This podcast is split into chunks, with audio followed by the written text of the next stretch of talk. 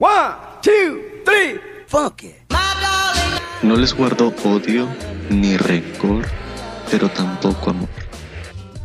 Y no, su sangre no corre por tus venas. Quizás el ADN en parte, pero eso no está comprado ante un cariño incondicional o ante una situación.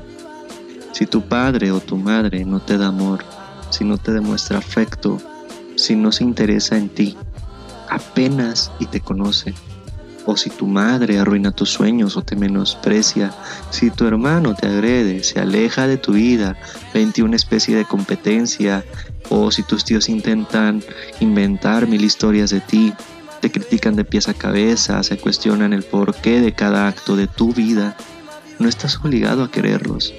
Si tus hijos dejan de verte, de llamarte o de alguna manera muestran eh, esa falta de afecto a pesar de todo lo que has hecho por ellos.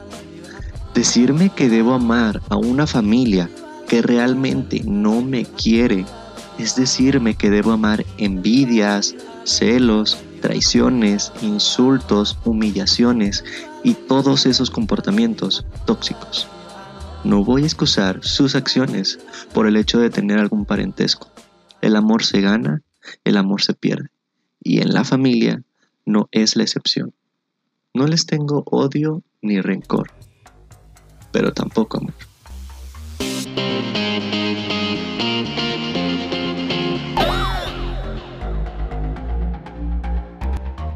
Pues bueno, bienvenido seas a este segundo capítulo. Eh, por si no lo sabes o si ya lo sabes, subí un primer capítulo ya hace bastante tiempo, unos cuantos meses. Y este es mi segundo capítulo. Como puedes ver, en la descripción, o sea, no sé en cualquier, eh, en qué plataforma me estés viendo o escuchando, ya sea en YouTube o en alguna aplicación de prepago, como sea. Eh, bueno, este es mi segundo capítulo, como lo puedes ver, y si no lo estás viendo, eh, el título es No les tengo odio ni rencor, pero tampoco amor. Checaste, no me lo aprendí. pero bueno, eh, este es el segundo capítulo, como te menciono. El primero hablé de lo que es el autosabotaje, de eh, el autorreconocimiento, eh, te di algunos puntos que puedes empezar a hacer y te di tips y etcétera, etcétera. Pero bueno, uh, este podcast, como te menciono, es nomás una aportación a un capítulo que yo escuché de una psicóloga que hablaba exactamente de esto. Ella decía y daba eh, su argumento desde su rama, desde su punto de vista, como lo que ella es, una especialista, y decía que las personas no se encuentran obligadas a creer a sus agresores y menos a esos agresores que se les llama familia en alguna de las ocasiones. Y decía que lo mejor que debes hacer para cambiar es aceptarlo y de ser necesario alejarse. Este capítulo es una aportación como te digo, desde mi punto de vista, desde alguien que ha vivido el rechazo de su familia y el rechazo como en amigos.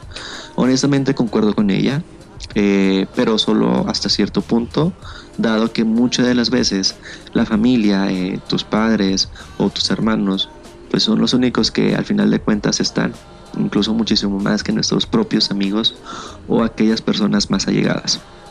No te digo que sea así en todas las ocasiones, quizás tú estés este, dándome una historia completamente diferente o tengas algún punto de vista totalmente diferente al mío, extraño o de la manera que sea. Ella mencionaba los distintos casos de familia donde la agresión es física, pero aún mucho peor, la agresión psicológica, que concuerdo es la peor.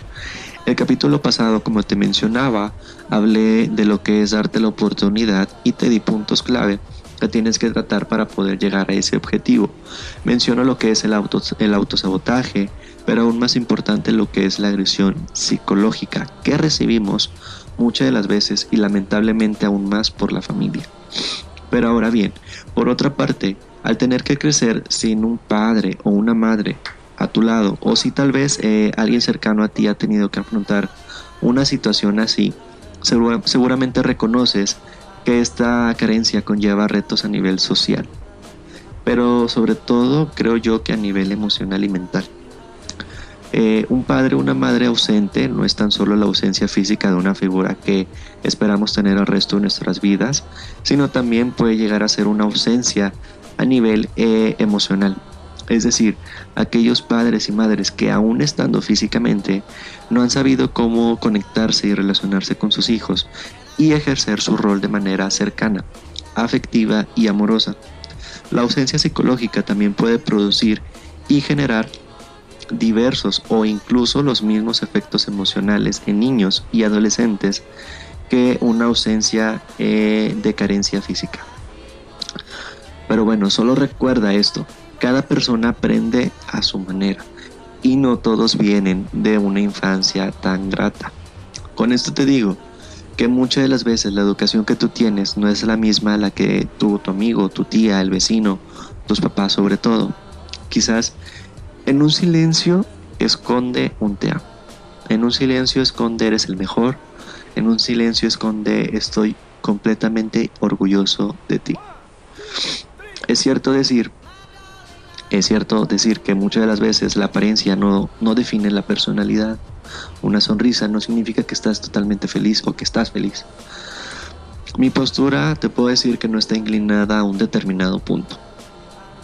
Porque si bien es decir, eh, de valientes que he estado en ambos lados, como el agresor y como la víctima. Conozco bien a bien que es tener que tener eh, que otra vez. Conozco bien a bien lo que es tener que buscar la aprobación familiar, lo que es tener que buscar el reconocimiento, dejando a un lado el reconocimiento y mi propia autovaloración, mi autovaloración, perdón lo cual eh, no me dejarás mentir, llega a ser muy cansado.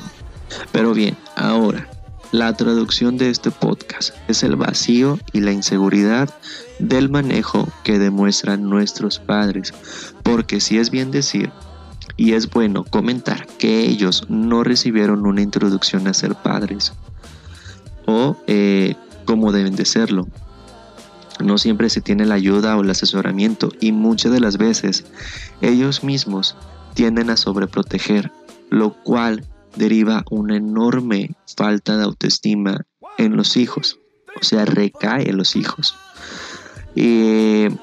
Y, muchas de las veces los padres también tienden a, depositar responsabilidades en los propios hijos y creo yo que muchas de las veces no les, no les eh, corresponde y esa es una manera de escapar de su rol parental. La mejor manera de vivir tu vida es tener compasión por los demás, eso es cierto. Tú me de, si tú estás de acuerdo conmigo, está bien, si no, creo yo también lo dejo sobre la mesa. Y bien, solamente esto, no debes de hacerte responsable de la conducta de tus papás. A continuación te voy a dar tres puntos muy importantes para las distintas situaciones, ya sea que quieras mejorar la situación con ellos o que quieras alejarte o si eres padre y no sabes cómo empatizar mejor con tus hijos.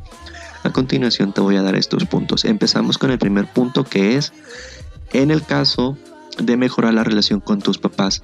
Te muestro puntos clave y específicos que puedes empezar a hacer. El punto número uno es crea expectativas de buen comportamiento uno de los mecanismos que facilita la mejoría de una relación tiene que ver con mostrar abiertamente que nuestra percepción de una persona es buena o en el caso de que ya nos conociéramos, que ha cambiado mejor. De este modo, el otro ve un reflejo positivo de su identidad y busca no dejar pasar la oportunidad de seguir disfrutando de una buena imagen. El punto número dos, dedícales tiempo. Para mejorar una relación con los padres, siempre es necesario pasar más tiempo con ellos. Eh, estos momentos ayudarán a conocer sus puntos de vista, a darles la oportunidad de romper nuestras expectativas acerca de lo que creemos que son gustos u opiniones, o simplemente expresar el afecto. Número 3. Rememorad juntos momentos felices. Esto es uno de los puntos más eh, fáciles para mejorar la relación con los padres, ya que eh, comporta simplemente recordar juntos y en voz alta como creando un tipo de narración a partir de los recuerdos, de manera colaborativa. Bien, ahora, anticipa las preocupaciones de tus padres con respecto a tu decisión de mudarte. Quizás estés muy emocionado por darte eh, esta oportunidad quizás de mudarte y de estar tú solo, de vivir tú solo, pero tus padres podrían tener, podrán tener este, muchas más preocupaciones con respecto a tu decisión. Eh, evalúa las posibles objeciones que podrían plantear durante la conversación y cómo les vas a responder. Estas son algunas de las objeciones que podrían manifestar para que pongas muchísima atención. El número uno es precaución de que no estés listo para vivir solo. Número dos, tristeza porque te extrañarán.